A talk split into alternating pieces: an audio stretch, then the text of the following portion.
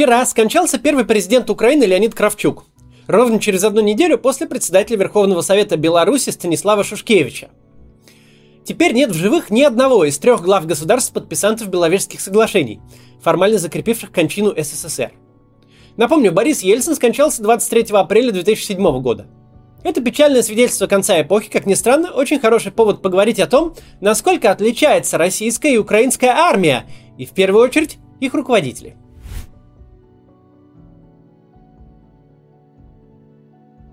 Применительно к Владимиру Зеленскому мы с вами уже говорили, насколько эта война, помимо всего прочего, еще и конфликт поколений, конфликт совершенно разных представлений о мире и своем месте в нем.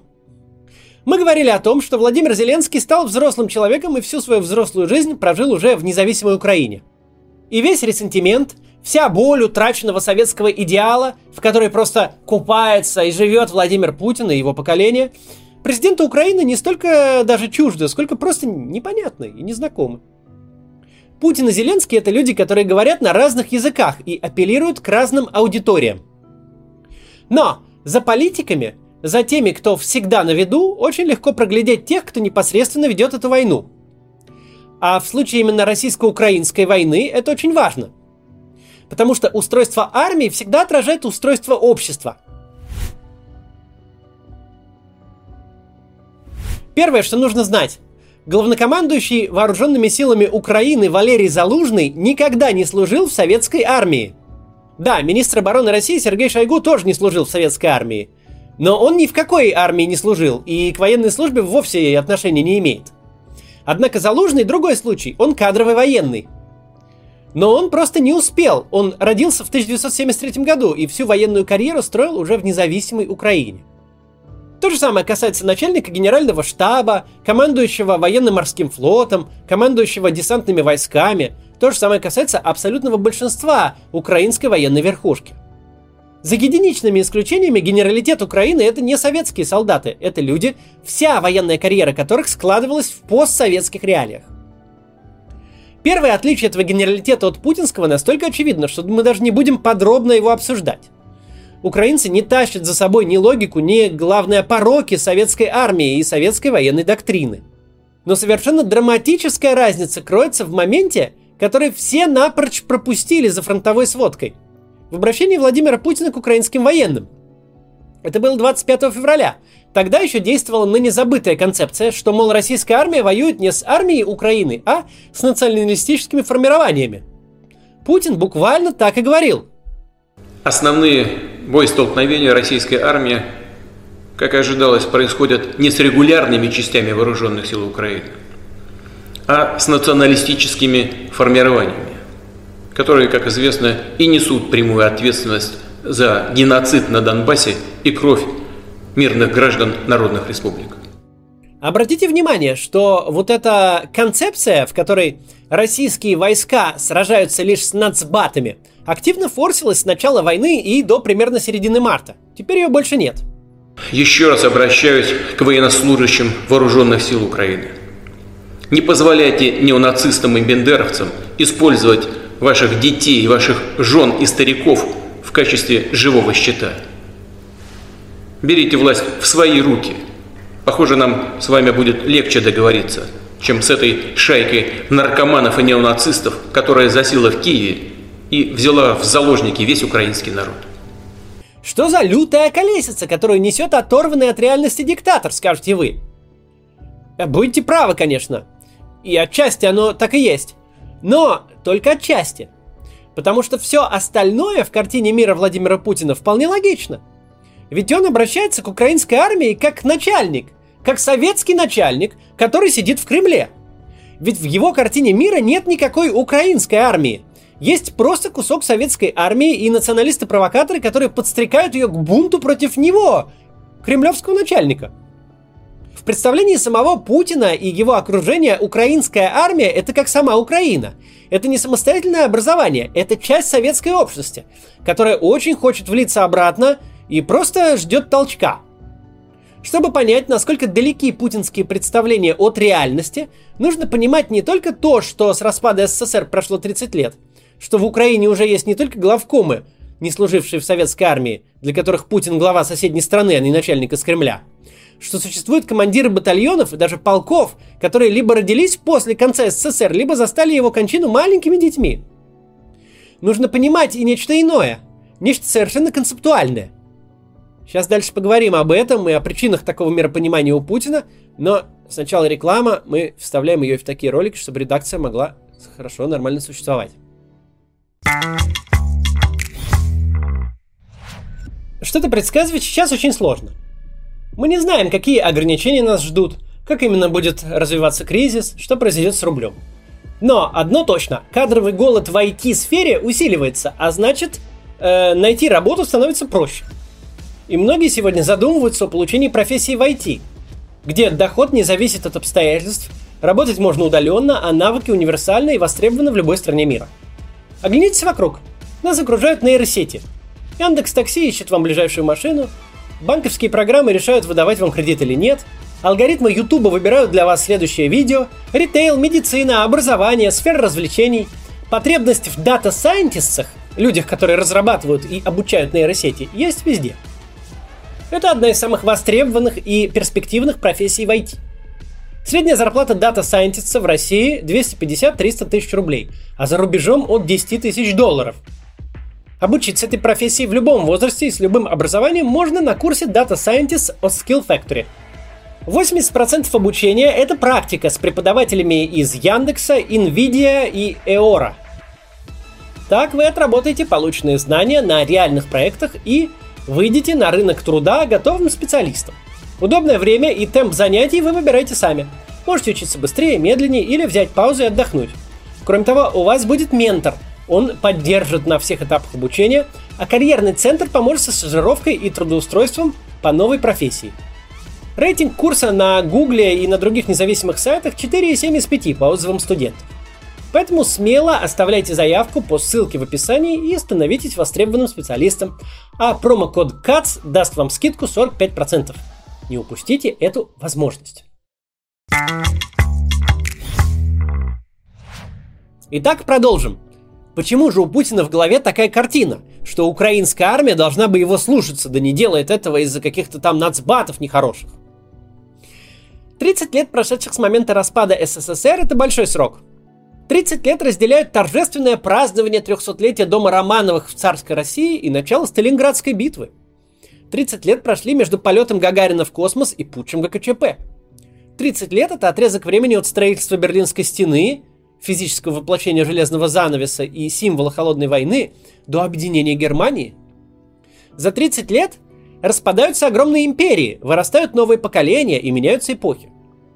Но если мы посмотрим на сегодняшнюю Россию, то увидим, что 30 лет не хватило для смены парадигмы. У руля до сих пор стоят люди, выросшие и воспитанные в СССР, начавшие там свою карьеру. И одна из проблем заключается в том, в какой именно части Советского Союза они родились и жили. СССР на бумаге был федеративным государством, союзом равноправных республик. Советская конституция гласила, что союзная республика – это суверенное государство. По факту, конечно, все республики управлялись из Кремля. Однако, создавать видимость автономии все-таки приходилось. Если вам довелось учиться в школе в украинской, белорусской, эстонской или любой другой советской социалистической республике, то вы наверняка помните, как на уроках музыки пели не только гимн СССР, но и гимн своей республики. У вас были уроки национального языка и литературы. У вашей республики был свой флаг и герб, и своя коммунистическая партия. Первый секретарь Республиканского Центрального комитета руководил субъектом федерации, выражаясь современным российским языком. А Украина и Беларусь даже имели собственное представительство в ООН. В общем, грузин, молдаванин или казах жили сначала в грузинской, молдавской и казахской ССР, а потом уже в СССР. Для них существовало как бы два уровня вложенности. Это чем-то похоже на США, где штаты довольно сильно отличаются друг от друга. И житель Калифорнии – это сначала житель Калифорнии, а уже потом гражданин Соединенных Штатов. В отличие от Штатов, в СССР все это, еще раз, было чистой формальностью. Но тем не менее, было и вполне себе декларировалось, что накладывало отпечаток на сознание людей – Теоретически Россия, РСФСР, как она называлась в составе Советского Союза, была такой же Советской Социалистической Республикой. Но на самом деле суверенитета у нее было гораздо меньше, даже по сравнению с соседями по тоталитарному государству. У РСФСР не было, скажем, своей компартии. Почему? Ответ очень прост. Руководитель РСФСР, если бы такой существовал, стал бы настолько влиятельной фигурой, что угрожал бы центральной власти и целостности всего Союза. Именно это и произошло в конце 80-х, когда Борис Ельцин, уйдя в оппозицию союзному президенту Горбачеву, занял созданный специально для него пост президента РСФСР. И все. Москвич или ленинградец жил напрямую в СССР, минуя свою национальную республику. Поэтому распад СССР для него прошел не так, как для жителя Киева, Минска или Баку. Союзные республики, оборвав связь с метрополией, стали независимыми государствами в тех же границах. Признаки суверенитета, закрепленные в Конституции, перестали быть просто буквами на бумаге и стали фактом. Во многих республиках даже руководство не сменилось. Вчерашние первые секретари Компартии просто переименовались в президентов, и все. А вот для жителя РСФСР, у которого второго уровня вложенности не существовало, распад Советского Союза означал распад его страны. Уход Украины, Беларуси, Грузии, Молдовы, Казахстана, Прибалтики означал отторжение частей его страны. Вчерашние соседи по коммуналке вдруг захотели жить отдельно. Кто-то вполне мог расценить такое как предательство. Эта концепция объясняет еще одну причину расхождения российского руководства с реальностью, которая закончилась трагедией для Украины и национальной катастрофой для России. Когда Владимир Путин рассказывает, что у Украины никогда не было государственности, он ведь действительно искренне верит в свои слова. Он сформировался как личность в Ленинграде 70-80-х годов и не воспринимает бывшие советские республики как за границу – для него это просто мятежные регионы, которым можно дать порезвиться на воле, а можно прижать обратно к ногтю, если они вдруг много о себе возомнили и решили менять президентов по своему усмотрению или там интегрироваться с НАТО или Евросоюзом. Путин не заметил 30 лет, прошедших с момента распада Союза. Дело не только в том, что за 30 лет сменились поколения, и в руководстве Украины сейчас преимущественно работают постсоветские люди. Дело еще и в том, что это были за 30 лет. Человек, впавший в кому в 1960 году и вышедший из нее в 1990, обнаружил бы мир примерно в том же состоянии, в каком и оставил. За три десятилетия появились новые модели автомобилей и прически, а Элвиса Пресли на вершине хит-парадов сменил Майкл Джексон. Но с точки зрения коммуникаций, людей и способов получения информации, ситуация изменилась не сильно. Откуда узнавал новости человек что в 60-м, что в 90-м годах? Из телевизора, радио и газет – причем он был вынужден ограничиваться только теми газетами и передачами, которые физически были доступны там, где он жил. Если он жил в Москве, то вряд ли мог прочитать Нью-Йорк Таймс, а газета «Правда» не продавалась на каждом шагу в Нью-Йорке. Где человек брал информацию, если ему требовалось написать научную статью, диссертацию или просто узнать что-то новое? Он доставал книгу с полки, или покупал ее в магазине, или шел в библиотеку. Во второй половине 90-х случилась технологическая революция – Интернет перестал быть пристанищем для гиков, а в нулевых развитие мобильной связи сделало его поистине общедоступным.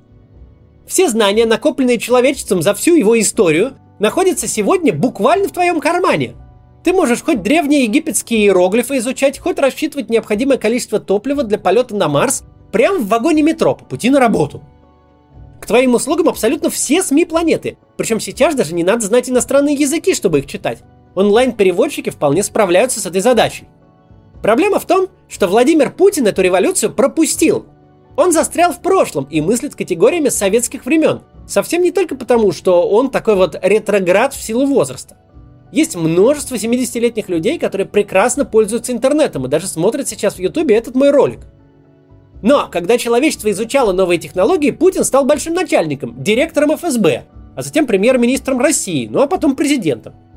У него просто не было необходимости совершать интеллектуальные усилия и разбираться, что там за компьютер такой, с какой стороны к нему подходить и чем Яндекс отличается от Гугла, и вообще как всем этим пользоваться. Все, что нужно, ему принесут в папочке, разжуют и в рот положат. Украинские же чиновники, политики и военно-начальники, которые сейчас составляют элиту страны, отличаются от Путина не только тем, что они физически моложе. Они застали общемировую информационную революцию живыми людьми, а не застывшими бронзовыми статуями – для них умение пользоваться интернетом, мобильной связью, соцсетями – такой же естественный и неотъемлемый навык, как умение читать и писать. Они умеют собирать информацию, фильтровать ее, сопоставлять сведения, отсеивать недостоверные источники. Их картина мира просто по умолчанию более объемная, чем у Путина.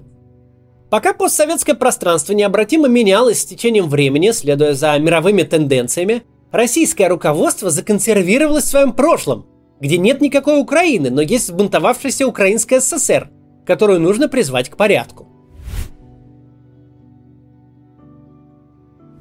Восемь лет – очень небольшой срок.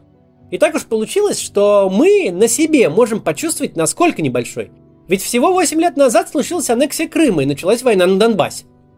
Спустя ровно те же, вот почти до одного дня, 8 лет с кончины СССР, в ночь на 1 января 2000 года Владимир Путин становится президентом России. То есть, в общем, останавливается в своем развитии и в понимании реальности. Путин селится в мире, где его кормят, поят, охраняют, где отдельные люди подбирают ему рубашку под пиджак, а отдельные закупают трусы. Еще раз подумайте об этом.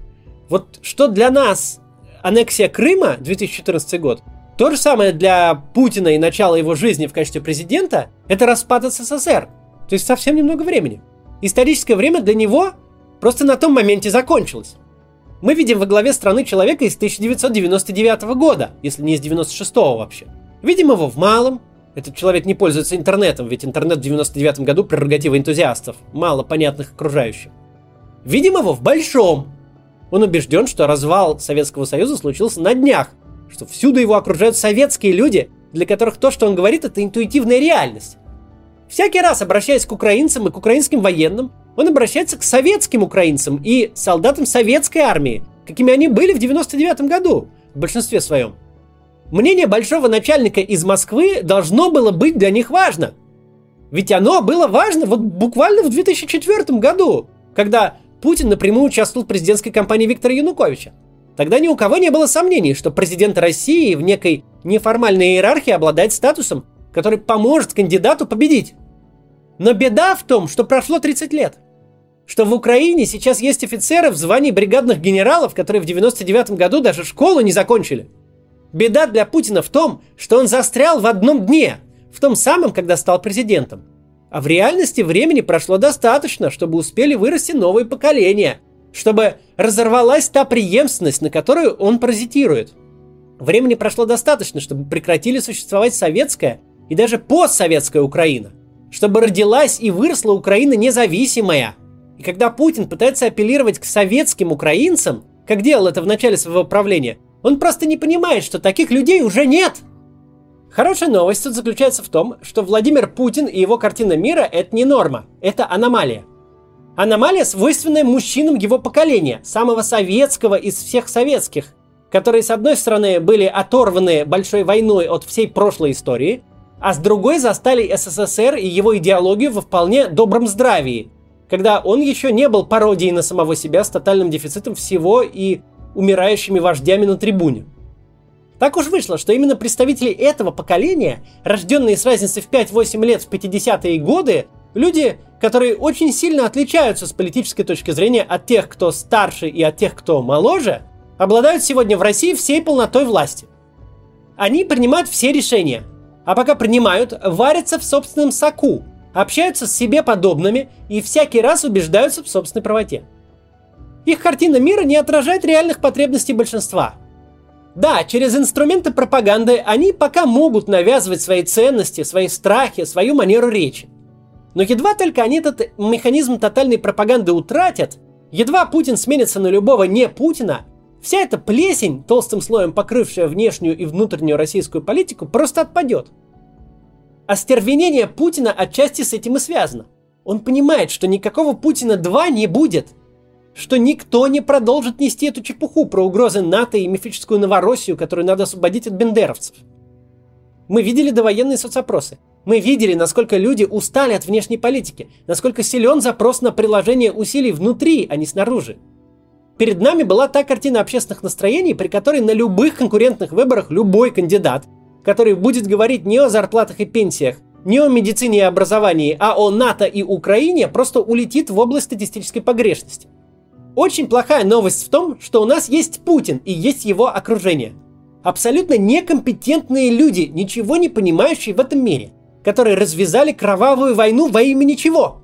Во имя фантазий.